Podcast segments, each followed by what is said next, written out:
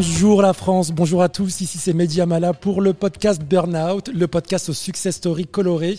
N'oubliez pas de vous abonner à la page Burnout sur Spotify, Apple Podcasts, Deezer, toute votre plateforme d'écoute et laisser un petit commentaire, un pouce en l'air euh, et partagez le podcast si vous avez apprécié ce moment d'échange. Je rappelle que le podcast est enregistré sur euh, le ring de boxe de la magnifique salle V-Punch Gym, à quelques pas du Moulin Rouge, dans le 18e arrondissement à Paris. Alors pour ce nouvel épisode de Burnout, j'ai la chance de recevoir un invité qui n'a pas la langue dans sa poche, Kamel Abderrahman. Salut. Kamel, déjà, tu commences. Camille, pardon. Exceptionnel. Le gars, depuis tout à l'heure, il me dit que je suis un arrivé de marque et tout, il connaît même pas mon prénom. Camille Abderrahman. J'adore. Là, j'ai fait Nikos avec Aya Nakamura quand il n'arrivait pas à dire son prénom. En tout cas, la salle, elle est vraiment belle. hein. Allez-y, hein. V-Punch, c'est de la bombe. Camille, Abderra- Camille Abderrahman, avec qui j'ai fait euh, des chroniques euh, sur son émission Salade Tomate Oignon, qui m'a euh, gentiment accueilli. Alors, je tenais à te remercier déjà. Bah, je t'en prie, euh, je, te- je te- je tiens à te remercier aussi d'être venu. hein. Ça m'a fait extrêmement plaisir. Non, non, c'était cool. Ça me faisait bizarre à cette époque-là de parler de Shakira et de Jennifer Lopez euh, lors du Super Bowl au, au milieu de sujets politiques et tout. C'était, drôle. J'arrivais à équilibrer un peu l'ambiance, mais euh, j'ai, beaucoup appris euh, à tes côtés. Et c'est voilà, je, je tenais à te remercier. C'était important. Bah, ça fait plaisir. Tu, tu avais totalement ta place et puis euh, au plaisir. On refera ça avec grand plaisir. Avec plaisir, quand tu veux. Alors Camille, en préparant l'interview, vraiment, j'ai- je je, sa- j'ai- je- je- j'ai pas su comment te, te présenter. Ouais. Entre journaliste, animateur radio, euh, militant, toi, comment tu te définirais aujourd'hui? Si, on te demande, si je te demandais de te présenter en quelques secondes. Si je dois me, me- me définir sur, euh, entre guillemets, la scène médiatique, moi je dirais que je suis, un- je suis plus un leader d'opinion. En vrai, euh, aujourd'hui, le côté euh, journaliste, j'en vis, j'en vis pas. Euh, J'en ai vécu euh, pendant un petit moment, mais l'atmosphère et, et- et- et les règles du, du- du- des médias mainstream aujourd'hui ne me, enfin, ne me m'ont pas plu, en tout cas assez longtemps pour que, pour que j'y reste. Donc ouais, je dirais euh, leader d'opinion. Après, il y a des gens qui disent journaliste militant. Enfin bref, définissez-moi comme vous voulez. Moi, ça me dérange pas. Le plus important, c'est qu'on c'est qu'on écoute ce que j'ai à dire. Ok, bon bah ça tombe bien. C'est aussi un peu l'objectif de, euh, de ce podcast, de mettre en lumière la diversité et de la mettre en, en lumière de manière positive et pas forcément comme on l'entend dans les médias actuellement. tu es un fervent militant du respect de la diversité justement euh, en France. On y viendra juste après. Euh, avant de parler de, tout ça, moi j'aime, euh, j'aime euh, connaître l'enfance de mes invités. tu étais quel type d'enfant toi au collège, euh, au lycée?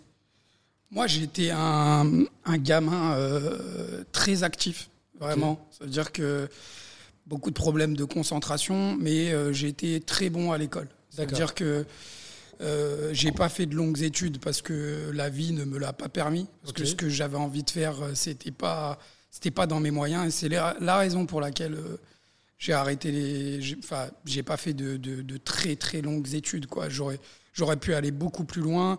Et à la base, euh, je me dirigeais pas du tout vers quelque chose euh, qui s'orientait vers le journalisme ou l'information. Euh, moi, j'étais dans le commerce, le management, les langues. J'avais envie de faire du commerce international. Moi, mon but, c'était de, de faire de l'argent. Depuis tout jeune, ce qui m'a motivé, c'était de, de sortir de mon HLM, sortir ma famille de, de, de- là où on vivait. Même si on était heureux, voilà, on a été éduqués avec les mêmes règles que tout le monde. On était tous, on n'avait qu'une envie, c'était d'avoir d'avoir de l'oseille et puis euh, et puis euh, vivre euh, la vie de rêve. Ok, et c'était quoi tes aspirations? Est-ce que tu avais un métier de rêve? Il y en a, c'est médecin, ingénieur, avocat. Est-ce que quand tu étais au lycée ou au collège, tu te disais Ah ben moi plus tard, j'aimerais être ça? En fait, euh, moi, je fantasmais énormément sur euh, les personnes qui, euh, qui avaient du, du- du pouvoir dans l'industrie commerciale. Si tu veux, très, très vite, très jeune, Ouais. j'avais envie d'être un grand patron. Je sais pas pourquoi, tu vois. J'avais pas envie d'être un grand sportif. D'où ça venait? C'est ton père, ta mère? C'est D'où ça vient ce, ce sentiment d'indépendance Euh, le sentiment d'indépendance, bien sûr que ça, ça- ça a beaucoup de, de liens avec, euh, avec euh, mon enfance, la manière dont j'ai grandi. Moi, si tu veux, j'ai grandi dans un quartier, j'ai grandi dans un HLM, mais qui était tout proche de- de beaux quartiers.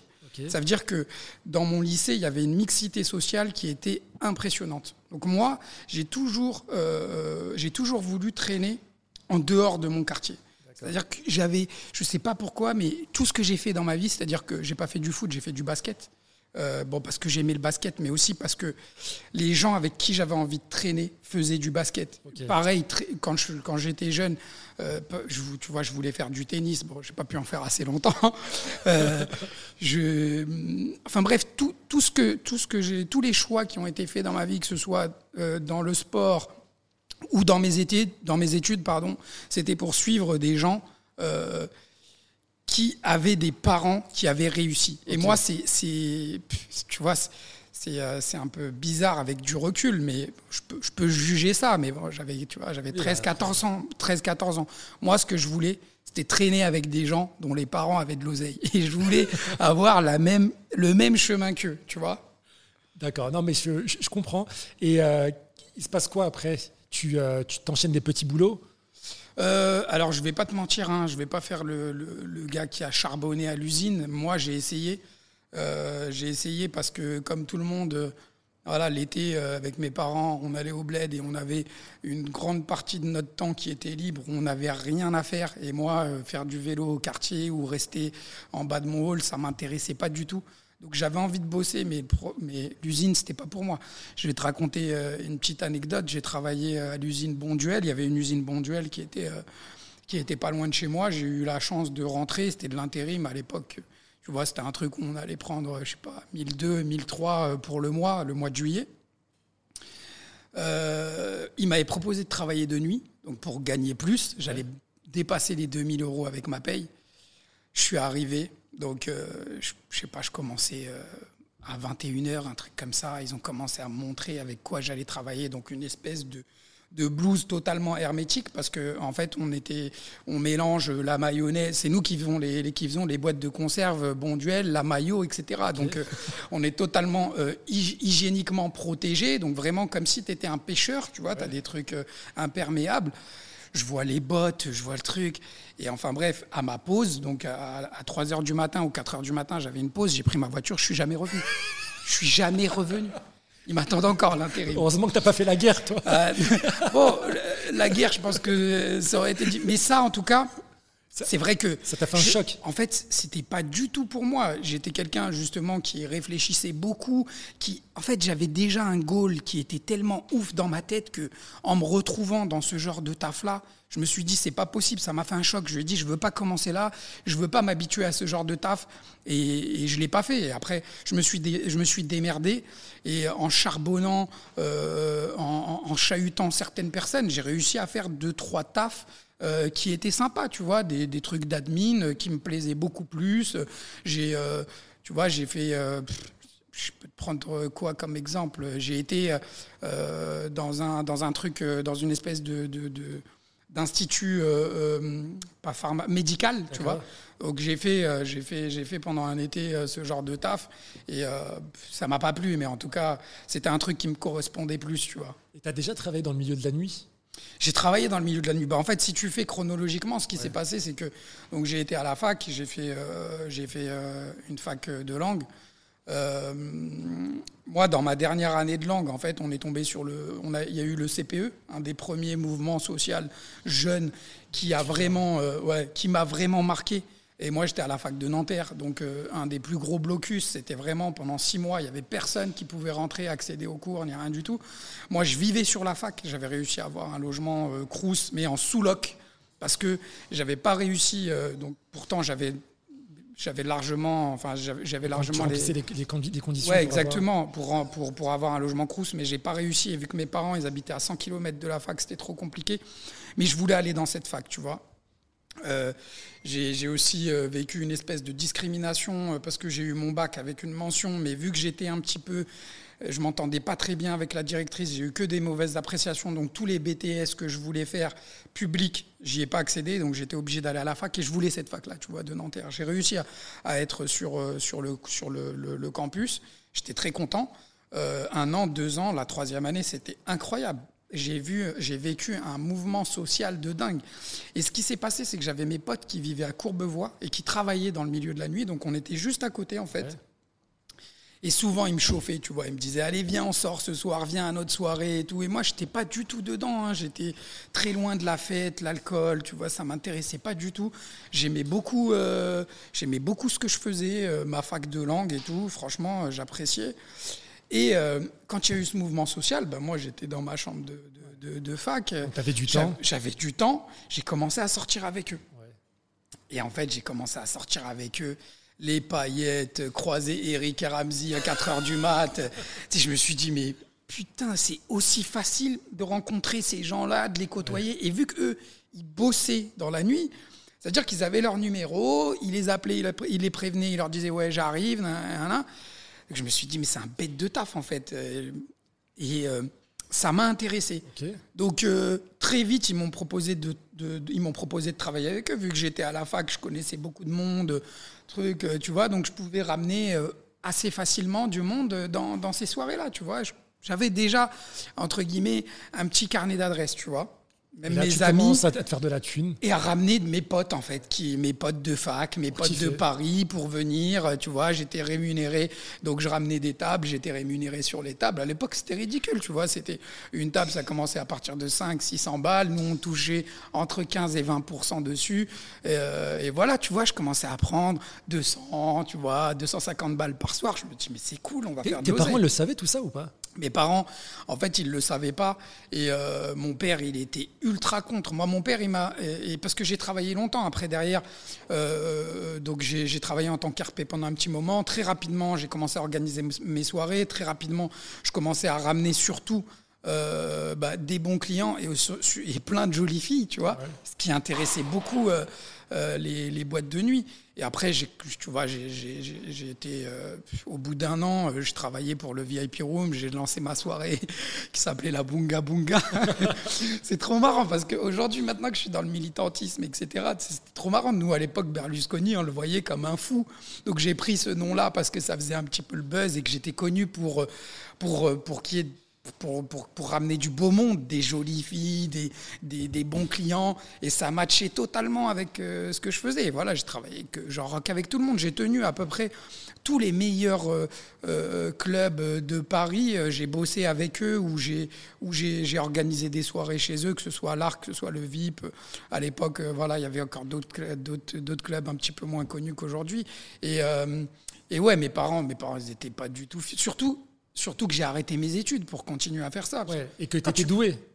Ouais, j'avais largement. En fait, j'ai pas validé ma licence, ma licence et mon père, il m'en a voulu euh, toute sa vie, tu vois. Enfin, je, je suis un peu dur quand je dis ça, mais c'est vrai que euh, mes parents, ils aspiraient à ce que je fasse mes études et que je les termine. Mais j'ai tellement, euh, entre guillemets, réussi euh, socialement vite grâce à la nuit. Euh, quand tu as 23 ou 24 ans, que tu commences à toucher des 5-6 000 balles par mois, tu te dis, mais pourquoi retourner à l'école, tu vois? Ouais. donc j'ai fait ça, ça m'a plu pendant un moment. En fait, j'ai eu une période dans laquelle je travaillais et en même temps je vivais ma jeunesse. Donc pourquoi aller faire autre chose? Et j'ai, je, je m'étais dit ouais c'est sûr que je vais retourner euh, retourner faire mes études. Et en vrai, je je suis jamais retourné faire mes études. Camille, pour les, audi- les jeunes auditeurs qui nous écoutent, surtout avec les, effets, les réseaux sociaux, etc., ou la quête de l'argent facile, quel conseil tu donnerais justement? Est-ce que toi tu leur dirais, bah, suivez mon cas, allez travailler dans le monde de la nuit, lâchez vos études Je caricature un peu, hein, c'est Ouais, pas, ouais, pas ce que tu as fait, mais tu, tu me comprends. Ou. euh, parce qu'en fait, si je te pose la question, c'est que j'arrive pas à comprendre ton algorithme. T'es t'es un mec Bah, très je vais- paradoxal. Un- la petite Je seconde jugement. Tu vois ce que je veux dire? D'un côté, tu as travaillé dans le milieu de la nuit, tu t'es fait beaucoup de thunes, etc. Puis tu aspires, à, à- au, au- t'aspires au bling-bling. Et à côté de ça, quand on te connaît bien, bah, tu es tout le contraire. Et tu es militant avec beaucoup de valeurs. Et euh, j'ai- du mal à te situer. C'est trop compliqué. parce que parce que ma vie, euh, comme euh, l'histoire de chacun, elle est faite de, de, de- voilà, elle est très complexe. En vrai, si tu veux, euh, quand j'étais plus jeune, je t'ai dit, moi, j'aspirais à une chose, c'était faire de l'argent, sortir de, euh, voir autre chose que ce que j'avais vécu, que ce que je connaissais, et euh, m'émanciper socialement. J'avais une éducation qui était ultra capitaliste. Moi, mon but, c'était uniquement d'évoluer socialement dans la société. Et c'est vrai que bah, j'ai fait ça pendant à peu près 4 ou 5 ans. Et comme en fait, c'est ma personnalité. Moi, je ne vais pas euh, m'épanouir trop longtemps dans quelque chose. Donc, ce qui s'est passé, c'est que, voilà, comme je t'ai dit, j'ai fait ça pendant un petit moment. Et très vite, je regardais les gens pour qui je travaillais, tu vois. Je regardais Jean Rock ou je regardais d'autres directeurs. Je me disais, mais est-ce que moi, à 45 piges ou 50 piges, j'ai envie d'être là encore à organiser des soirées, voir les gens se rapent à la tête. Je me dis, mais tu vois, j'ai pas envie de faire ça de ma vie. C'était sympa pendant une période, mais quand j'ai commencé à grandir un peu, 28, 29 piges. La maturité. Et en fait, ce qui s'est passé, c'est que moi, je vivais euh, dans le centre de Paris quand il y a eu euh, les, attentats, tu vois, les attentats de, 2015. Et si tu veux, je les ai pris en pleine tête parce que je vivais à euh, un kilomètre. Et je faisais partie euh, des gens qu'on interdisait de descendre de chez eux euh, parce que c'était dangereux et qu'il ne fallait pas sortir dans la rue. Et c'est vrai que ça, c'est un truc qui m'a percuté, qui m'a choqué. Je me suis dit, mais putain, qu'est-ce qu'on est en train de vivre?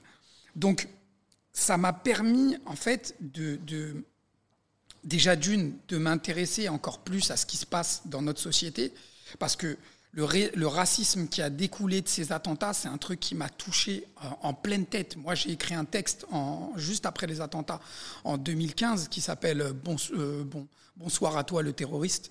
je m'adressais directement à ces gens-là qui se revendiquaient de la même culture et de la même religion que moi et qui faisaient un truc avec lequel j'étais pas du tout d'accord, tu vois. Et avec et l'amalgame qui a très vite fait entre ces gens-là et n'importe quel musulman, c'est un truc qui m'a touché en plein cœur. Je me suis dit, c'est pas possible euh, qu'on continue et qu'on laisse des gens euh, dire des choses aussi graves, alors que, euh, enfin, on a des gens, les gens de nos communautés, et c'est vrai que c'est un truc qu'on dit très rarement, les premières victimes de, ce terrorisme-là, c'est les musulmans eux-mêmes. Donc, quand on veut faire un amalgame entre nous et ces gens-là qui sont pour moi tout sauf des musulmans, eh ben, c'est un truc, en fait, c'est devenu presque le, lead de ma vie. Et quand j'ai commencé à regarder un petit peu ce qui se passait dans les médias, eh ben, je me faisais insulter tous les jours. Et c'est là où j'ai commencé à développer mon côté militant et me dire, il faut que je fasse quelque chose. Donc, euh, j'ai arrêté la nuit dans la foulée parce que d'une, ça me saoulait. Et il s'est passé quelque chose très rapidement, c'est que une de mes meilleures potes qui s'appelle Charlotte Namura, qui était sur Téléfoot, à qui je passe un gros big up, elle était dans une école justement de journalisme. Elle a pareil euh, eu euh, un parcours de vie qui ne la euh, dédiait pas forcément à ça. Et je regardais ses stories, je voyais ce qui est truc, je me suis dit putain ça a l'air super intéressant. Elle m'a dit frérot c'est un truc pour toi, il faut que tu le fasses. Et donc six mois après, même pas six mois après les attentats, il y avait donc cette nouvelle rentrée. J'ai rencontré le, directeur de cette école. Il a très vite, euh, on a très vite accroché et il m'a dit là viens, tu vois. Et euh, j'ai fait, j'ai fait un an de formation accélérée en journalisme ah, média. Je ne savais pas ça. Ouais, j'ai, voilà, j'ai étudié et en fait c'est un truc qui est exceptionnel parce qu'on t'apprend le journalisme, donc le journalisme écrit, etc. la, presse écrite, mais on t'apprend très rapidement. En fait, c'est un training pour faire du, du média télé. En fait, on fait que ça. Et euh, après, je vais peut-être te laisser poser tes questions parce que je vais te spoiler parce que derrière, c'est comme ça qu'est arrivé Salade Tomate. En général, quand ça m'intéresse pas, je coupe la parole. Mais justement, tiens, bonne transition. Euh, on s'est connus dans le cadre de ton émission de radio Salade Tomate Oignon. Alors, je sais pas si on peut l'appeler euh, émission de radio, de télé ou whatever parce que c'était filmé.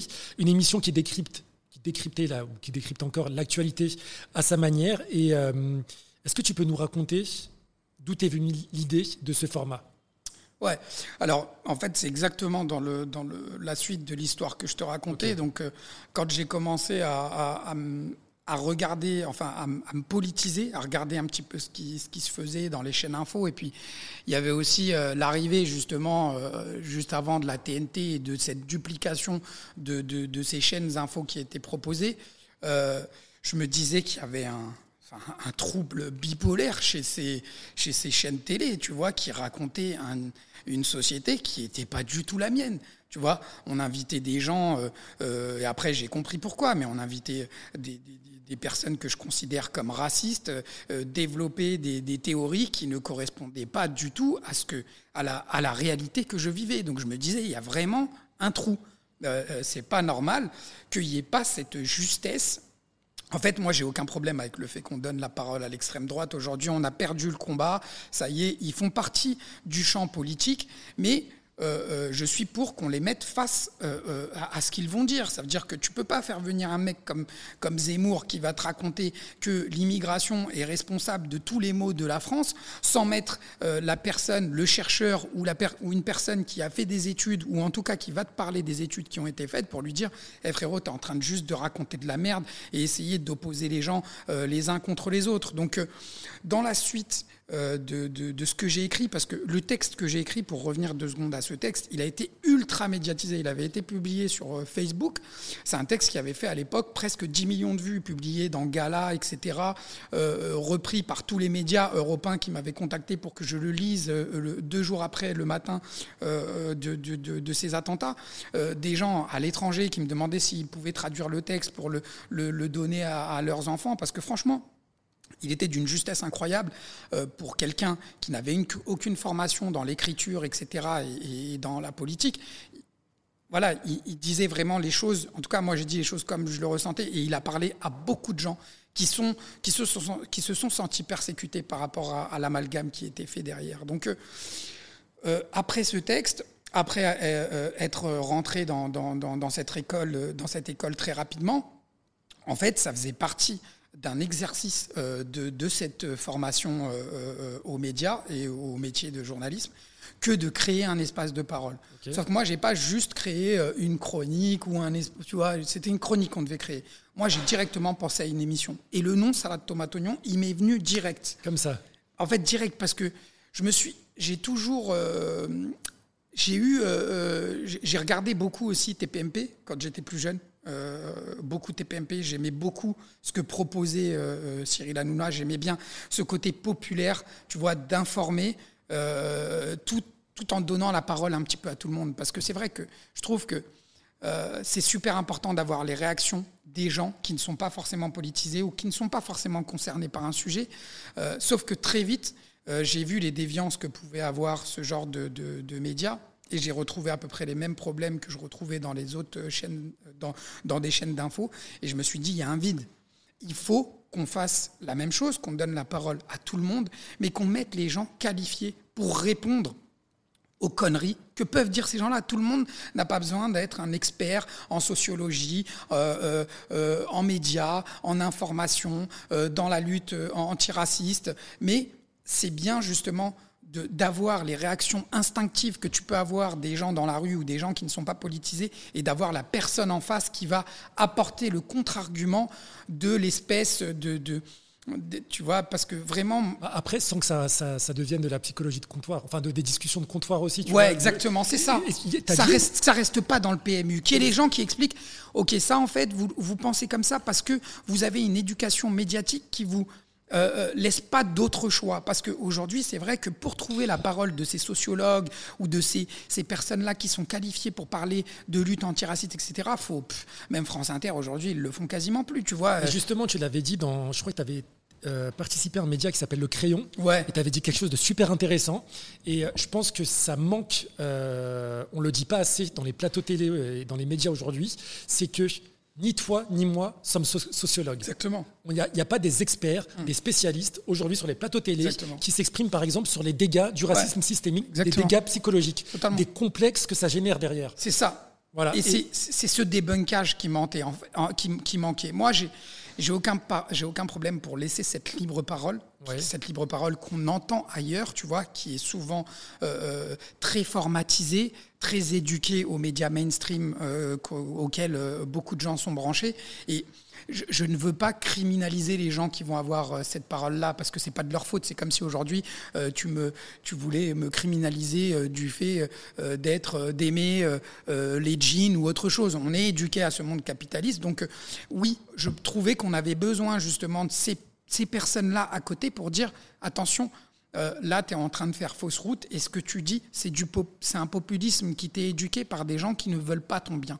Et je pense que c'est ce qui fait qu'aujourd'hui, on est dans une société qui est ultra clivée, où tu as vraiment une opposition entre entre guillemets, des gens de droite ou des gens de gauche, ou même, force, ou même des gens de droite qui ne se considèrent pas comme racistes, mais qui ont une parole et un discours qui criminalisent et qu'ils ne pourront jamais ressentir parce que ces gens-là ne sont pas racisés. Moi, souvent, euh, euh, j'aime pas qu'on criminalise des gens qui, ont, qui, vont être, euh, qui, vont être dans des luttes antiracistes mais qui ne sont pas racisés. J'aime pas. Tu peux pas faire d'un indigène une personne qui n'a pas subi ces discriminations-là. Il faut justement tendre la main à ces gens-là. On en a besoin dans, nos luttes et il faut être moins dur envers ces gens-là. Tu, regrettes certains chroniqueurs ou certains intervenants de ton émission? De, les avoir, de, de leur avoir donné le micro Je pense à quelqu'un en particulier Franchement, je sais de qui tu parles. Euh, regrette, je regrette, euh, je regrette pas. J'avais, euh, euh, comme je t'ai dit, j'ai un parcours de vie qui fait qu'aujourd'hui, l'émission Salade Tomate Oignon, elle va être faite différemment de ce qui a été fait jusqu'à présent.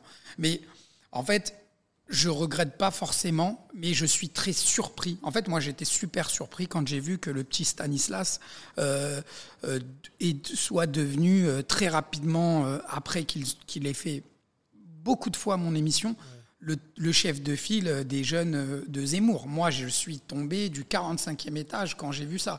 Parce que oui, j'ai une responsabilité là-dedans. C'est que le petit, il s'est formé chez moi. Ça veut dire qu'il a passé euh, presque, il a, il a fait une quinzaine ou une vingtaine d'émissions chez moi.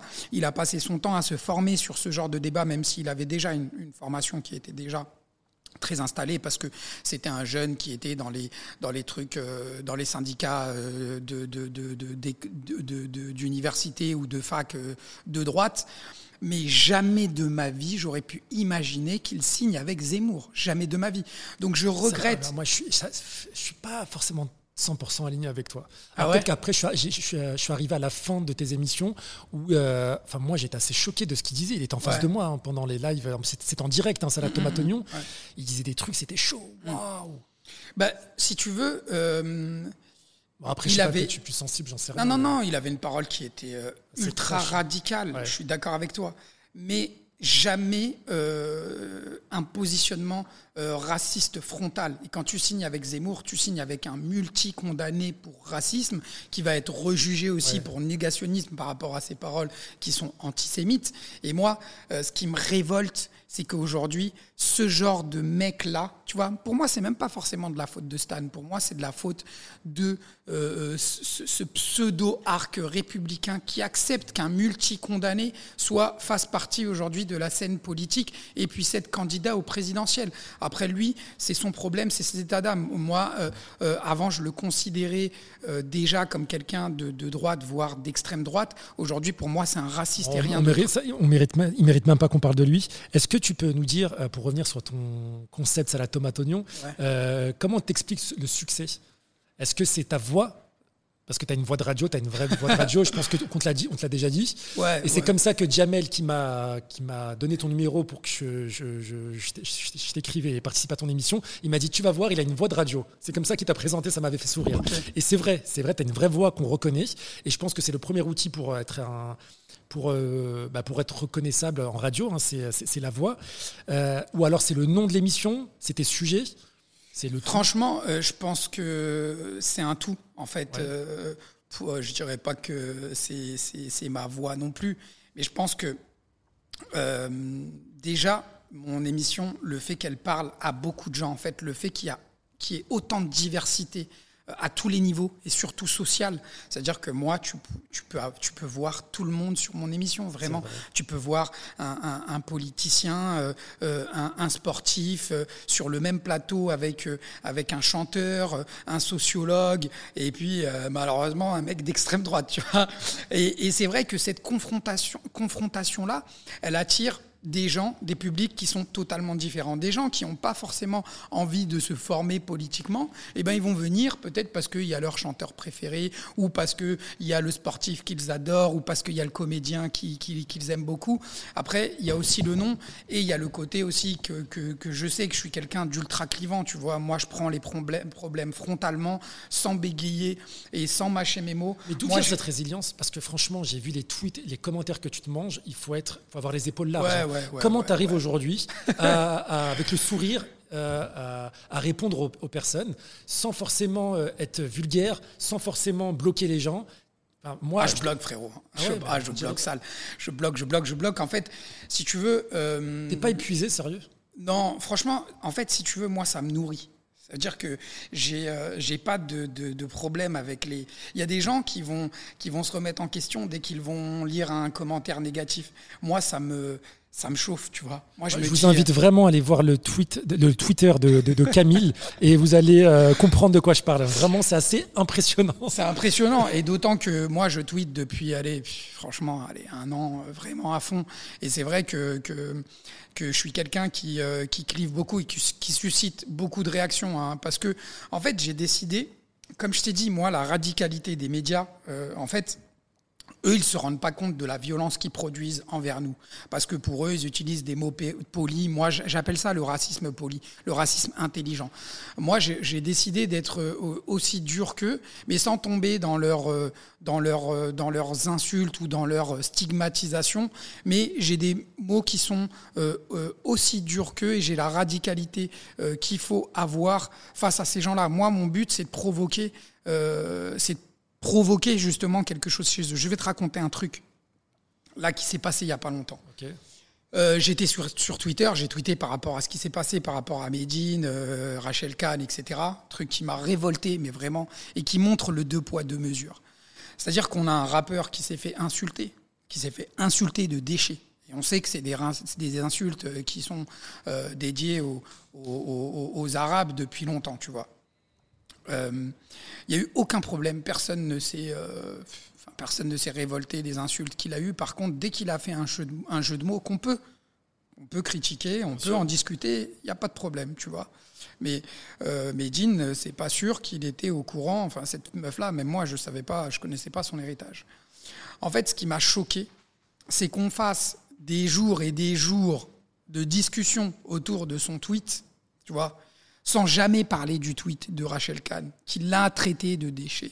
Et ce deux poids, deux mesures-là, moi, il me choque. Et en fait, quand je l'ai mis en avant, il y a plein de personnes, dont le directeur de l'IFOP, qui est venu discuter avec moi en privé, et en fait, qui ne comprenait pas, et qui s'est permis de l'insulter exactement de la même chose que, tu vois, que tous les médias euh, euh, euh, ont accolé à son nom, c'est-à-dire antisémite. comment est-ce qu'on peut se permettre de d'insulter une personne directement et de le condamner d'antisémitisme quand il n'y a aucune réflexion de l'autre côté pour l'autre personne qui a insulté et qui pourrait être traitée d'arabophobe exactement de la même manière. C'est de la malhonnêteté intellectuelle et de la manipulation médiatique, c'est intemporel et universel. Ce deux poids, deux mesures, moi j'ai envie qu'ils ressentent en pleine tête parce que nous, en fait, on, boit, on mange, on est biberonné à ça du matin au soir. Je te pose une question vraiment premier degré. Est-ce que tu as de l'espoir?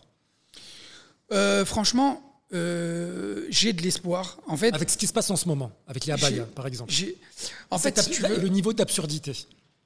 En fait, j'ai de l'espoir par rapport à la radicalité qu'ils sont en train de prendre. Je me dis que il y, a des, il y, a des, gens qui réfléchissent sur ce genre de questions et qui te disent qu'en fait, on est en train de s'habituer à ce racisme systémique, médiatique qui nous est imposé. Et il y en a d'autres qui disent que, à un moment, euh, et on peut reprendre euh, l'affaire Naël, même si je Enfin voilà, c'est un phénomène de société que je ne vais pas me permettre de, juger, mais en tout cas, il y a une lutte derrière, une colère qu'il faut respecter. Et je trouve que c'est dommage qu'elle n'ait pas été euh, prise euh, euh, au sérieux comme il le fallait. C'est-à-dire que directement, on a fait exactement les mêmes schémas habituels de criminalisation. Voilà, regardez, c'est juste des sauvages qui ont profité pour aller voler du Red Bull ou des, t-shirts Nike, alors que c'est pas du tout ça. Je pense que ils n'arrivent pas à se limiter justement dans leur dans leur dans ce racisme-là qui est de plus en plus visible et de plus en plus assumé. Et je pense qu'à un moment, euh, euh, il va y avoir la force qui va euh, réunir tout le monde et qui fera qu'on fera qu'on va réussir à faire front contre ces gens-là. Qu'est-ce qui nous manque pour lutter contre ces gens-là? Et c'est là où justement la concentration des médias nous pose énormément de problèmes et que des médias indépendants comme le tien ou comme le mien sont ultra importants et ultra efficaces. C'est qu'on a un problème de force. C'est qu'il n'y a aucune proposition en face dans les médias pour apporter cette parole, même pas de gauche, cette parole juste par rapport à ce qui se passe dans la société et ce racisme qui, qui ne s'arrête pas, qui ne fait que se développer et qui nous stigmatise de plus en plus. Donc euh, moi je pense qu'on ne va jamais, euh, même s'il est normalisé aujourd'hui, même s'il est institutionnalisé, je pense qu'à un moment il va y avoir la goutte de trop qui va faire que on va tous s'unir, se réunir et faire front. Et c'est vrai que il y a moyen de se dire que face à un Macron qui a eu euh, voilà des gilets jaunes euh, quasiment toutes les semaines, euh, voilà qui ont protesté juste pour mieux vivre et qui au final ont, strictement rien eu. C'est vrai qu'il y a il y a, y a moyen d'être fataliste par rapport à ça, mais moi, moi, je garde espoir. Qu'est-ce que je dis à chaque fois? Ils ont les médias. Nous, même si les réseaux sociaux, c'est un phénomène qui peut être très, très difficile à vivre et qui a sa part d'ombre, euh, ils ont les médias. Nous, euh, on, a, on a le nombre et on a surtout on a des talents qui tweetent, qui écrivent, qui font des choses, qui font euh, des podcasts, qui créent des émissions. On a juste besoin de, de, plus de visibilité. Et encore une fois, on ne lâchera rien. Voilà, eux, ils ont les grands groupes. Nous, euh, on n'a pas notre langue dans notre poche et on va continuer à les faire, à les faire chier. On va continuer à reprendre BFM, on va continuer à dire ce que fait CNews. Et ça, je sais que ça, ça les fait extrêmement chier. Et c'est pour ça que je clive autant sur les, sur les, sur les réseaux sociaux. C'est que moi, je laisse rien passer, en fait. Chaque, chaque, chaque, chaque racisme brutal qui est produit par ce genre de chaînes-là, euh, qui ont un projet derrière. Il hein. faut bien se rendre compte que Bolloré, il fait pas ça inconsciemment. Quand tu as un mec qui a 153 chaînes de télé, 153 chaînes, il hein, faut bien se rendre compte, des dizaines et des dizaines de médias qui a réussi à racheter aujourd'hui euh, des livres euh, qu'on donne à nos gamins, il y a un projet politique. Parce que quand ce mec-là, en plus, derrière, te dit euh, voilà, moi j'ai aucun problème avec Zemmour, il peut, euh, il, peut, parler dans le débat public alors que c'est un multicondamné. Et en plus de ça, apporter son soutien à Renaud Camus, qui est hein, en direct, euh, qui a inspiré des attentats comme celui de, de, ceux qui se sont passés, l'attentat d'Anders Breivik tu vois, qui a fait euh, euh, près de 100 morts. Euh, et donc cette thèse, cette théorie complotiste et raciste du grand remplacement, quand elle est soutenue par un mec qui a des milliards et des milliards et qui en a rien à foutre de payer des amendes, qui en a rien à foutre de payer pour que pour les paroles racistes de Zemmour, là, il faut vraiment s'inquiéter et c'est là où vraiment il faut faire en sorte d'apporter euh, euh, euh, une force en face qui va réussir à peser, même si on n'a pas la pub, même si on n'a pas la médiatisation de BFM. Aujourd'hui, grâce aux réseaux sociaux, on peut faire des trucs qui sont exceptionnels. Moi, je vous le dis, je fais, je fais. non, mais pour te dire, je, fais, je fais, je fais à peu près 40 ou 50 millions de vues par mois avec hein, Twitter. C'est juste incroyable, tu vois. Et cette force-là, cette force-là, malheureusement, je dis, ils ont créé un monstre, mais aujourd'hui, ce monstre-là, il y a des gens qui le maîtrisent et qui arrivent à le retourner contre eux. Mais tu et grâce à tu ça, déconnectes parfois? Je me déconnecte pas. Ma femme euh, hier, elle a attrapé, elle a attrapé mon temps d'écran. Euh, elle m'a dit mais attends, ça va pas du tout, tu vois. Pour ta santé mentale. Non, moi ma santé mentale, justement, aujourd'hui, c'est un peu le, le, le, ce qui lead, ce qui lead ma vie. En fait, à un moment, clairement, regarde, revenons au nom du, du podcast. Burnout, c'est le, le burn-out d'un beurre. Et tu n'as pas peur de faire un burn-out justement à cause de, tout ce qui se passe? Il n'y a pas de burn-out pour moi, frérot. En fait, il y a des gens. Il y a des gens qui ont ces épaules-là. Moi, je ne me, je me suis pas entraîné pour les avoir. Tu vois, comme je dis toujours, il y a un racisme qui est très difficile à vivre aujourd'hui. Il y a plein de gens qui disent euh, ouais ça sert à rien de rester dans ce pays-là. Euh, il y a des gens qui souffrent trop et il y a des situations factuelles vraiment. Il faut bien se rendre compte.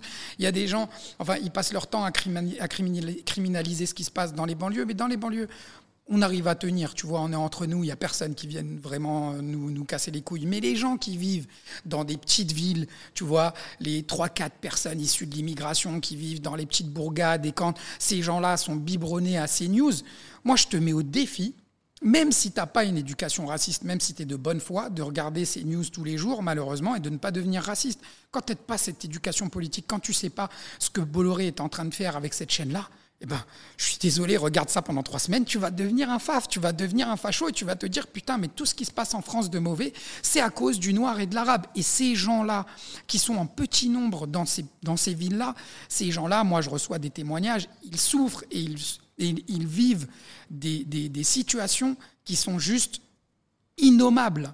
Justement, c'est un, point important que tu soulèves là, euh, Camille.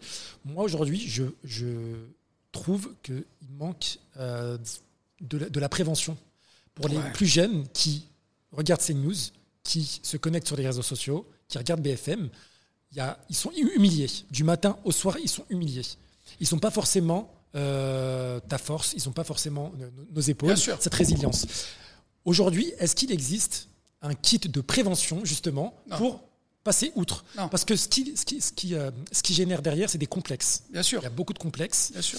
Euh, je pense que s'il y a un appel aussi à faire aux sociologues euh, qui, euh, qui nous écoutent, euh, issus de l'immigration d'ailleurs, issus de différentes diasporas, c'est de créer peut-être un kit de prévention pour éviter de se sentir humilié. Parce que là, c'est grave ce qui est en train de se passer. Bien sûr. On a atteint un niveau d'absurdité. Ouais. Tu vois sur les plateaux télé, tu as beau avoir la- le- les, arguments les plus factuels au monde, pour reprendre tes, euh, tes- tes- tes- mots. Malgré ça, en face de toi, le débat, il n'est pas possible. C'est pour ça que j'y vais pas. Moi, j'ai été, je l'ai, tweeté il y a pas longtemps. Je suis invité par des chaînes que j'insulte euh, à longueur Ah ouais, de journée. C'est ça qui ouf. Diallo l'a- dit, Nesrin Slaoui l'a dit, c'est très compliqué d'avoir des débats parce qu'on est coupé systématiquement et en face, on a des personnes qui ne maîtrisent rien. Non, mais même, ils ont pas envie de t'écouter, même si tu leur prouves par A plus B qu'en fait, euh, euh, l'immigration, on en a besoin, tu vois. Euh, si on a une approche utopique et un peu naïve et, et- et un peu optimiste, qu'est-ce qu'on dirait aux plus jeunes qui nous écoutent? Écoutez, ça, ça va être dur. voilà comment, comment il, faut, il faut faites des études. euh, prenez des coups. Et puis, qu'est-ce qu'on peut leur dire En fait, il crée plus que des complexes. Il crée une certaine de fatalité. Ça veut dire qu'il y a vraiment une éducation, une éducation systémique qui veut que dans nos têtes, on se dise ouais, voilà, bah, t'es un arabe et un noir, bah, toi, ta condition sociale, eh ben, elle restera là, elle restera en bas de l'échelle. C'est pour ça qu'il n'y a pas de prévention. Je vais te donner un exemple simple par rapport au racisme et par rapport au fait que l'État aujourd'hui ne fait rien par rapport à ce racisme-là. Il y a aujourd'hui, on est obligé de se reposer sur des associations pour lutter contre les discriminations qui peuvent être faites, que ce soit à l'embauche, que ce soit au logement, alors qu'il y a des situ- il y a des solutions qui sont très simples. Il y a des études qui ont été faites par le défenseur de droits, de- de- des droits, par exemple, euh, pas pardon. Euh, donc il y a une étude qui a été faite par rapport euh, de- par, par le défenseur des droits, qui a montré son efficacité et d'une manière exceptionnelle. C'est-à-dire que dans la, dans la lutte contre la discrimination au, lo- au logement, le défenseur des droits, qu'est-ce qu'il a fait? Il a fait trois choses. Il a envoyé des mails aux agences en leur disant euh, qu'il allait avoir des contrôles. Donc il a pris à peu près 300 agences. Il a dit voilà, cette année, sachez que vous allez peut-être être contrôlé par rapport aux discriminations au logement. Il a fait autre chose, il a passé des coups de fil. Donc il a fait trois, en fait, trois colonnes différentes, enfin trois, trois études, enfin il a fait trois séries différentes. Euh, donc il y a une autre, euh, une autre, euh, un autre groupe de- de- de- d'agences qui, voilà, qui ont été prévenus qu'ils allaient avoir des contrôles téléphoniques et d'autres qui allaient avoir des contrôles en présentiel. Sur les 350 ou 400 agences euh, qui avaient déjà, donc, euh, qui avaient déjà été étudiées en amont par rapport à la discrimination qui pouvait être faite chez eux euh, euh, au logement, on s'est rendu compte que les discriminations chutaient quasiment entièrement. Ça veut dire que quand tu fais de la prévention et que tu appelles juste une agence pour lui dire attention, cette année tu risques d'être contrôlé si euh, tu acceptes, parce que c'est souvent les propriétaires qui demandent aux agences ouais je veux pas d'arabes, je veux pas de noirs. Donc m'envoyez même pas des dossiers qui concernent des arabes et des noirs, tu vois.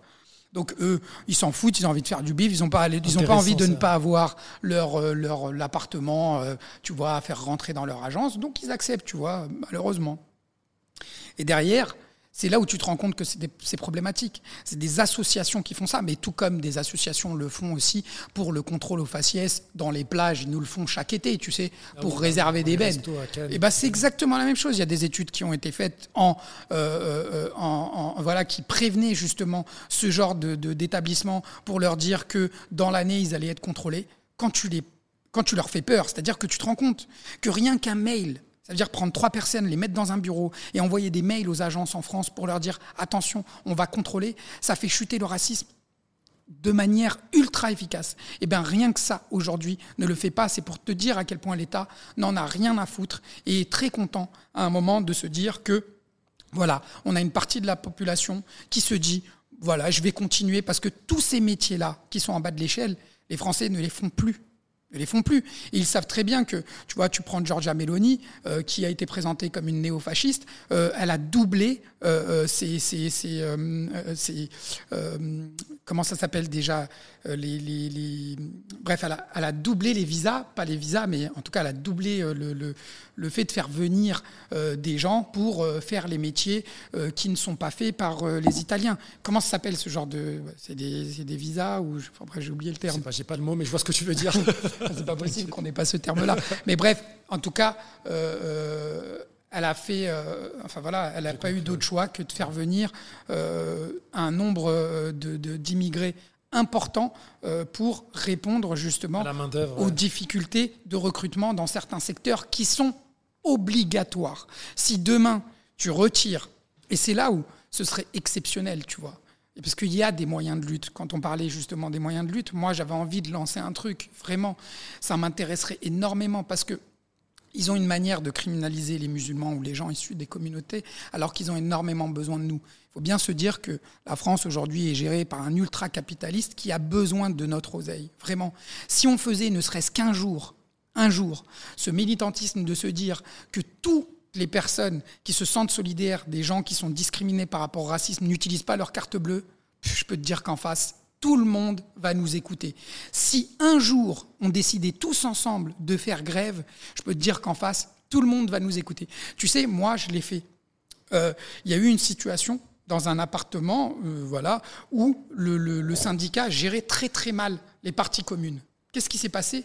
Tout le monde a décidé d'arrêter de payer les charges pendant un mois. Et eh ben, je peux te dire que directement après, et eh ben, on avait les personnes et on avait tout ce qu'il fallait euh, pour justement répondre euh, euh, aux besoins nécessaires et surtout répondre à l'argent qui était payé dans, cette, dans, dans, dans, dans, le, dans, la, dans le, l'immeuble dans lequel on vit. Il n'y a, pas de secret, hein, c'est l'argent, le nerf de la guerre. Et les capitalistes, tu peux les toucher qu'avec ça. Après, tu as les ultra-capitalistes comme Bolloré qui, eux, sont très difficiles, très très très très difficiles parce qu'ils ont l'argent pour presque racheter la France. Donc c'est très difficile de lutter avec eux. Mais sur voilà, sur les réseaux sociaux et sur eux, c'est dans le social, c'est dans la politique qu'on peut, qu'on peut lutter contre. Camille, c'est quoi ton actu? Est-ce que tu as des projets futurs euh?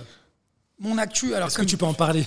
Bien sûr, comme tu disais, euh, moi, mon actu, c'est toujours de continuer à militer. Moi, je travaille à côté, tu vois, les gens ne savent pas ce que je fais. Moi, je, je ne vis pas de, de, ce que je fais. Moi, mon émancipation sociale me permet justement de euh, porter beaucoup d'attention à ces luttes-là qui, qui lead aujourd'hui ma vie et dans lequel j'investis beaucoup et de mon temps et de mon argent. Moi, c'est ce qui me, c'est ce qui me motive et c'est ce que j'ai envie de laisser. Mais j'ai envie d'aller plus loin. Euh, moi, j'ai eu des propositions pour faire de la politique. Pour le moment, ça m'intéresse pas, mais je pense que au bout d'un moment, d'une manière ou d'une autre, pour lutter contre eux, on sera obligé de, de, de, faire de la politique. Alors après, bon, t'en fais déjà d'une certaine manière. Exactement, je ne te parle pas forcément de se présenter à des élections, mais euh, de monter euh, peut-être un collectif qui pourra proposer justement des futurs députés. Après, tout ça, c'est un travail de fond, c'est pas un travail que tu dois faire du jour au lendemain. Il faut réunir des cerveaux, réfléchir, être ultra stratégique, parce que comme l'ont dit d'autres gens sur ton podcast, nous, on n'a pas le droit à l'erreur. Donc, il faut vraiment être très stratégique. Et les, les, techniques que j'utilise dans mon travail euh, de, de dans, dans, la partie professionnelle qui ont un lien avec euh, tout ce qui est euh, marketing, tout ce qui est réseaux sociaux, etc. Je les utilise dans les luttes et ça marche super bien. Donc je pense que en réunissant les bonnes personnes qui sont sensibles justement à ces luttes, il y a moyen de faire quelque chose et ce qu'il faut, c'est contreposer, apporter une contre-force et un monde différent. Parce que l'extrême droite aujourd'hui nous propose vraiment tout, un monde. Il nous propose un imaginaire qui est complet. Il faut que nous, en face, on propose la même chose en se donnant les moyens, en ayant les personnes voilà, en réunissant euh, ces intellectuels et ces personnes des terrains, ces élus, ces maires, tous les gens qui seront utiles pour pouvoir apporter une lutte en face euh, euh, qui sera efficace face à l'offensive qu'on est en train de subir aujourd'hui, et c'est faisable. Ok. Et du coup, ton actu, est-ce que tu as. Mon actu, c'est justement. L'avenir de Salade Tomate Oignon, c'était ça Mon euh, actu, c'est ça. Mon actu, c'est ça. C'est continuer à réfléchir à ce collectif-là. C'est continuer donc à travailler de mieux en mieux sur Salade Tomate Oignon. Salade Tomate Oignon, mon but, c'est justement pour ça, ça manque, que. Ça manque, Tomate bah, Oignon. parce que, ça parce, que je, parce que quand je, veux, quand je vais revenir, et ça va être très bientôt, quand je vais revenir, ça va être de manière très efficace. Ça veut dire que vraiment, je veux que ça devienne un vrai média, un média qui produit du contenu, qui va, produire justement euh, euh, les, interviews et qui va, parler avec les gens qui vont permettre de débunker tout ce qui est dit et qui rentre dans la tête de tout le monde euh, aujourd'hui, que ce soit sur les réseaux sociaux ou ailleurs. Moi, je veux produire. je veux produire ce qu'on a besoin justement dans l'information pour pouvoir débunker tout ce qui est dit de la part de l'extrême droite et du centre et qui criminalise justement toujours les mêmes personnes. Donc là, je suis en train de travailler bien sûr sur l'émission, mais aussi sur des petites capsules qui seront produites, des petits formats de, vidéos qui seront autour de 2-3 minutes avec des personnes ultra intéressantes qu'on n'entend pas. Tu vois, aujourd'hui, dans ce phénomène-là de, de, de, de Abeya, on fait venir des guignols, mais des grands guignols, tu vois, comme euh, euh, voilà, Chalgoumi, Gilles Kepel, qui sont pour moi, euh, euh, ou même Françoise Berken bébé, là, je sais plus comment elle s'appelle, qui sont, qui ont un niveau qui se donne, enfin voilà, qui sont, elle par exemple, elle est au CNRS, mais elle a un niveau Vraiment, tu peux prendre, tu, Enfin, tu peux prendre euh, euh, Zemmour. Ah, mais tu peux prendre. Mais elle a exactement les mêmes discours. Elle ne prouve rien, mais c'est un discours qui répond à une demande aujourd'hui. On a envie de prouver que en portant la baya, eh ben, on serait complice. Ah, mais je sais pas si tu te rends compte du ridicule. Porter une robe longue, aujourd'hui, tu as des chercheurs au CNRS qui t'expliquent que tu es complice de soi-disant frères musulmans qu'on ne, qu'on ne connaît pas, qu'on n'entend jamais vois Alors que moi, comme je l'ai dit, euh, quand je, dénonce mes adversaires, par exemple ces gens d'extrême droite, je sais qui ils sont et je sais pourquoi je peux dire que ces gens-là sont des racistes. Là, ils veulent prêter à des gamines des, des intentions, donc les rendre complices d'une forme de radicalisme en portant une robe alors qu'elles ont 14, 15 ou 16 ans et qu'elles sont à milieu de ces gens-là. Et on veut les forcer d'être complices en utilisant des jurisprudences qui sont des gens, mais vraiment Françoise, euh, je ne sais plus son nom, hein, vraiment, elle a le niveau de Chalgoumi mais elle a juste euh, euh, cette marque du CNRS à côté. Sinon, elle ne prouve rien du tout. Elle passe son temps à parler des frères musulmans, alors que les frères musulmans, en vrai, enfin voilà quoi. Euh, si, si, tu apportes vraiment, enfin, dès qu'on parle de frères musulmans, ça arrive sur Tariq Ramadan. Tariq Ramadan, s'il te plaît. J'ai une question par rapport à ce sujet, et je vais, je vais la poser avec la casquette citoyen français et pas musulman. C'est important la, la, la nuance. Est-ce que tu ne penses pas que la communauté arabo-musulmane est tombée dans un piège? Par rapport à quoi Par rapport au sujet des, des, abayas et à la justification qu'il y a derrière. Et je pose la question euh, naïvement. En fait, ce piège-là, euh, que ce soit un piège ou pas, quoi qu'il arrive, euh, tout le monde tombera dedans. Parce que en vrai, ces pièges sont réfléchis. C'est-à-dire que quand, euh, quand, quand, Attal parle de ça euh, la veille de la rentrée, il sait très bien que ça va cristalliser et que ça va empêcher, euh, ça, va, ça va permettre de détourner, même s'il y a une réelle islamophobie derrière, ça va permettre de détourner les yeux des réels problèmes. Je ne sais pas si tu te rends compte, quand il a fait son annonce, après derrière, voilà, il y a eu la rentrée, on a parlé de 67 gamines, 67 jeunes, 67 ados.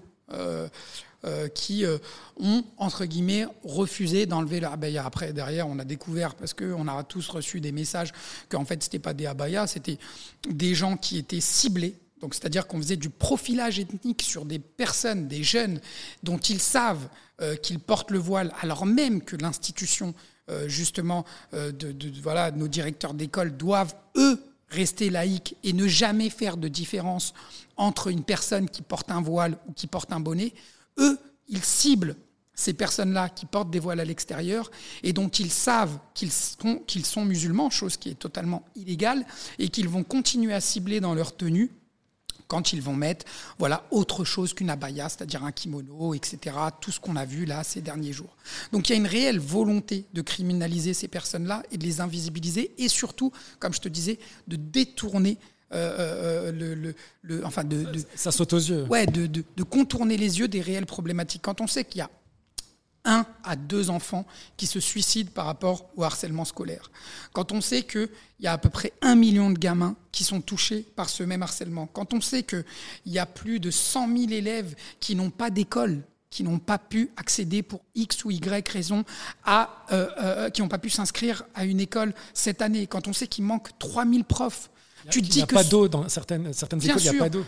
Quand tu vois qu'on parle de 67 élèves, alors je ne peux même pas faire le pourcentage, tellement il y aurait de zéro derrière la virgule pour parler de ces gens-là. C'est un pare-feu, comme je le dis, pour détourner l'attention et que les gens, encore une fois, restent sur ce, ce, ce focus-là qui, qui excite le cerveau des gens, c'est-à-dire les musulmans, les musulmans, les musulmans. Et encore une fois, tout ça, c'est le capitalisme qui rencontre euh, certaines personnes qui ont des idées politiques racistes, on le dit toujours, hein, tu sais, c'est vraiment, euh, euh, ils le disent, les bourgeois, mieux vaut Hitler que le Front populaire. C'est-à-dire qu'ils préfèrent que la société devienne totalement raciste plutôt que les idées antiracistes émergent et soient au pouvoir. Eux, leur but, c'est de faire de l'oseille. Pour faire de l'oseille, ils savent que les sujets sur les musulmans, ça marche, donc ils se disent, allez, hop, parlons des musulmans, on va détourner l'attention des gens et en plus de ça, ça va faire de l'audimat. Donc on est tous contents. Pourquoi est-ce qu'on va continuer à, utiliser ce logiciel-là alors que euh, ça marche à tous les niveaux? Bah non, il, continue. Et qui c'est qui paye? Bah, C'est nous derrière. Parce que je peux te dire que vraiment le racisme est exacerbé. Moi, ma mère, porte le voile euh, depuis assez longtemps. C'est la seule femme dans ma famille. J'ai deux sœurs qui portent, qui portent le voile. Et ma mère, pour la première fois, il y a deux ans, et j'étais choqué, pour une place de parking sur, euh, pour aller faire ses courses dans un grand magasin. Euh, tu vois, tu sais, le, truc où, les deux personnes veulent rentrer dans la place de parking. Classique. Et eh ben le vieux, euh, le vieux gaulois, il a traité ma mère, il lui a dit de rentrer dans son pays pour une place de parking juste parce qu'elle portait un voile, tu vois.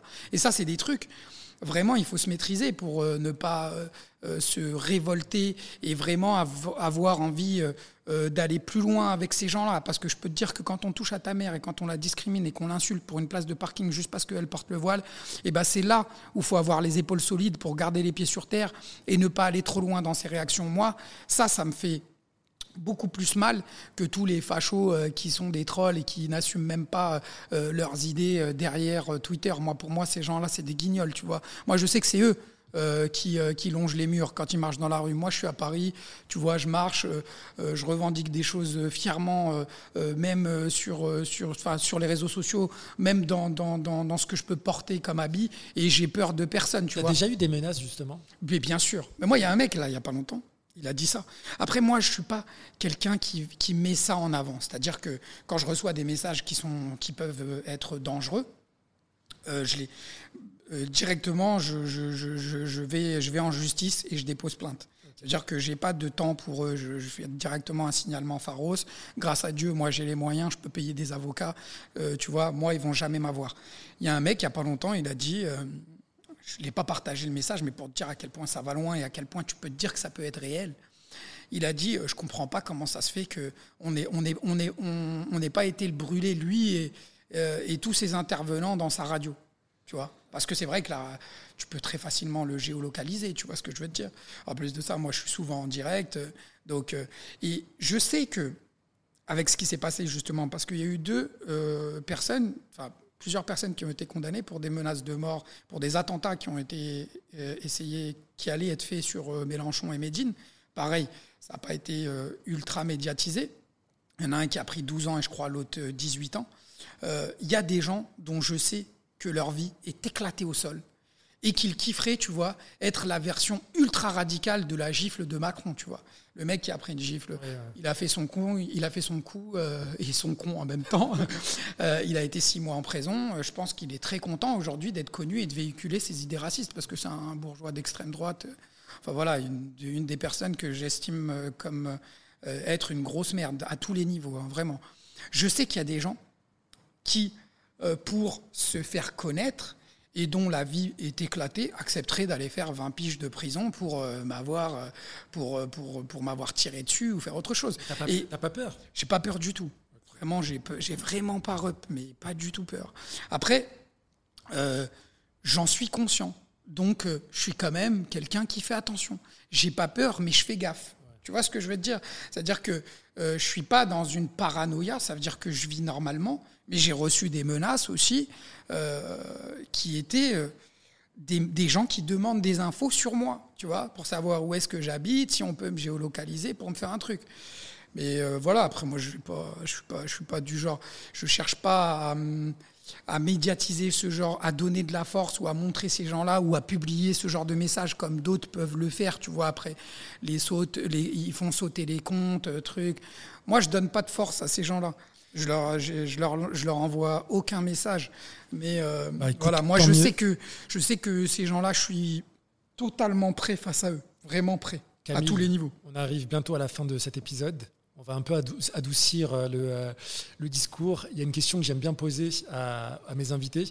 Qu'est-ce que tu aimes faire dans ton temps perso On va sortir de tout ça, là, de moi, cette énergie. Moi, moi, ce que j'aime par-dessus tout, hein, c'est peut-être parce que j'ai passé la trentaine aujourd'hui, c'est passer du temps avec ma famille, vraiment. C'est le truc euh, qui me qui me enfin qui me plaît le plus, tu vois. C'est vrai que quand on est plus jeune, on aime bien aller kiffer à gauche à droite, voyager autour du monde. Moi, grâce à Dieu, j'ai pu euh, voilà, voir le monde, rencontrer des gens, faire à peu près tout ce que j'avais envie de faire, euh, répondre à, à, tous les fantasmes capitalistes euh, que j'avais quand j'étais jeune, les lambeaux, les grosses vacances, tout, tout, le confort que tu peux avoir, je l'ai eu et ça m'a permis de faire ce retour en arrière, ce retour au basique. Et moi, ce qui me plaît le plus, c'est vraiment de passer du temps avec ma famille et être utile. Moi, je sais que je suis un des, une des personnes, euh, euh, tu vois, qui, qui est le plus important pour sa mère. Donc, euh, j'ai percuté ça il n'y a pas très très longtemps. et donc, j'essaie de, de, passer le plus de temps possible avec ma famille. Là, tu vois, je reviens d'Espagne, pareil. J'étais pendant deux semaines avec, avec mes parents. Et vraiment, moi, ce que je veux. Tu vois, moi, j'ai perdu une personne qui m'était très chère. C'était euh, mon grand-père, assez jeune. Et je m'en suis pas vraiment rendu compte, tu vois. C'était vraiment mon guide à tous les niveaux. J'avais 14 piges quand il est mort. Et il a une histoire. Moi, mes grands-parents, ils ont une histoire qui est juste exceptionnelle, tu vois. Euh, c'est fou quand même la capacité que tu as à passer d'une histoire et à sortir, à ah, ça, revenir dessus. Bah, ça, tu peux dire ça. J'ai fait une interview hier, les gars, ils sont en train de s'arracher les cheveux. Moi, tu sais que j'enregistre dans les conditions du direct et que je ne vais rien couper. Hein. Ah ouais? Ah non, non. Ok. et eh ben c'est bien, ça fera des allers-retours. Mais je veux quand même raconter une Dis-moi, vas-y. histoire. Moi, j'ai un héritage euh, qui fait tout ce que je suis. Moi, mon grand-père, euh, c'est euh, c'est une personne. Et à son âme, ça veut dire Ouais, c'est une personne qui était le, le le comment on dit le, le, sosie du général de Gaulle. Il avait la même taille que lui, comme sa fin, une très grosse, très grande prestance.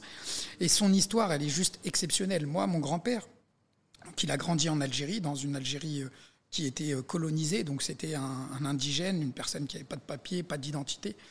Euh, il s'est marié, en fait, il a eu un coup de foudre pour une fille de colon donc euh, j'ai un, héritage qui est quand même exceptionnel, c'est que j'ai du sang français et algérien, mais des deux parties euh, de cette euh, malheureuse opposition qui, a, qui a duré pendant un long moment. Et mon grand-père, il adorait la France. C'était un mec qui vivait aussi un petit peu en Espagne, mais il adorait la France. Pourtant, c'était un Algérien fier, mais il kiffait, il kiffait la France. Quel Algérien n'est pas fier? Il, il kiffait la France alors même qu'il a fait un truc quand même qui est exceptionnel. Il a fait partie euh, des, membres du, des, combattants du FLN en France. Ça veut dire qu'il a fait la guerre pour l'indépendance de son pays en France. Donc il a participé aux grands attentats de, Saint-Étienne, raffinerie de Lyon, enfin bref, pour les gens qui connaissent, qui, sont, qui, connaissent toute la documentation qui a pu être faite par rapport euh, euh, au militantisme armé qui a été fait pendant la guerre. Et moi, cet héritage-là, c'est l'héritage dont je suis le plus fier. Ça veut dire qu'aujourd'hui, euh, je trouve que je suis dans cette lignée-là. Je suis en France, je milite, je milite pour la liberté, pour l'indépendance de tout le monde. Et moi, tout, pour moi, toute personne qui est discriminée, mérite d'être soutenu. Il n'y a pas de, de, de, de, blanc, d'arabe. il y a pas. Tu te sens quoi, toi, aujourd'hui, quand on te pose la question? Moi, je me sens totalement français. Je suis réfléchi en France. Moi, je, Et avec tout ce qui se passe, est-ce que parfois, tu n'as pas envie de dire non, mais euh, flemme, quoi, ça y est? J'accepte pas leur France, là, raciste. Pour moi, la, France, c'est la, euh, c'est la déclaration des droits de l'homme et du citoyen. Et. Euh, et c'est liberté, égalité, fraternité. C'est pas parce que euh, demain il y a Le Pen qui va passer au pouvoir que moi la France c'est Le Pen. Pour moi la France c'est pas Macron, c'est pas Le Pen. Pour moi la France c'est le peuple. Pour moi c'est la France, c'est toute son histoire justement de liberté, euh, d'indépendance, d'égalité. Moi je retiens que ce qu'il y a de mieux dans l'histoire de la France. C'est pour ça que je suis très fier de mon héritage et de, de, de, ce que je fais aujourd'hui. C'est pour ça que quand il y a des fachos qui passent leur temps à me dire ouais retourne dans le pays, mais moi mon pays c'est la France, c'est à eux de retourner au fascistan, d'aller sur une île, de créer une île et de créer une île qui aurait les mêmes règles que qui, qui pouvaient être fascistan, ça c'est très bien. Qui pouvait euh, qui, qui, qui, pouvait être euh, instaurée à l'époque de Vichy.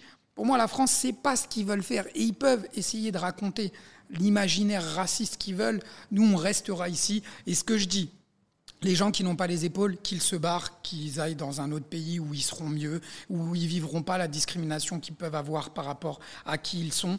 Et ceux qui, comme moi, peuvent rester ici et continuer à militer et continuer à les faire chier jusqu'au bout, eh ben, restez là, euh, continuons à, nous serrer les coudes. Et même si demain, je vais te dire, si demain Le Pen, elle passe, alors que je passe même plus six mois en France, moi, aujourd'hui, eh ben, je vais passer encore plus de temps ici et je vais tout faire pour lutter contre elle. Il ne faut pas abandonner le pays à ces racistes-là, c'est tout ce qu'ils espèrent. Il faut qu'on reste ici et qu'on continue à lutter et qu'on continue à dire ce qu'est vraiment la France, comme je le répète, le pays de la liberté, de l'égalité et de la fraternité. Bah, sur ces bonnes paroles, Camille, merci beaucoup d'avoir répondu à toutes mes questions et d'avoir été aussi euh, bah, honnête et authentique dans, ton, euh, dans tes réponses. Euh, je vous invite vraiment à aller le suivre sur Twitter et euh, Instagram, Camille Abderrahman, pour son émission Salade Tomate Oignon. J'ai hâte de, euh, de, voir ce que ça va donner. J'ai hâte et, aussi. et je te dis à bientôt. Et merci beaucoup. Et allez suivre Mehdi aussi pour les gens qui sont sur Twitter et qui vont voir un petit peu cette interview. Voilà, c'est Mehdi Amala. Merci, merci beaucoup à toi. Et encore une fois, je vous le dis à tous, euh, donner de la force à tout, tout ce genre de médias indépendants. C'est vraiment ce qui manque aujourd'hui dans le débat public. C'est des médias comme le tien, des médias comme le mien, et tous les médias euh, euh, indépendants qui essayent de nous informer, comme le média et comme comme plein d'autres médias, street press, enfin bref, big up à tous ceux qui essayent de produire merci beaucoup, merci de la bonne information. Merci à toi, merci. et à la maison, hein, comme d'habitude, n'hésitez pas à à partager cet épisode à votre famille, à vos voisins, à vos enfants, à vos parents et laisser un petit pouce en l'air sur Spotify, un petit commentaire sur Apple Podcast, c'est très important pour le référencement. Comme le disait Camille, c'est un média 100% indépendant, euh, donc il faut, euh, il faut le faire vivre. Je vous dis à très très bientôt euh, sur Burnout pour le prochain épisode. Ciao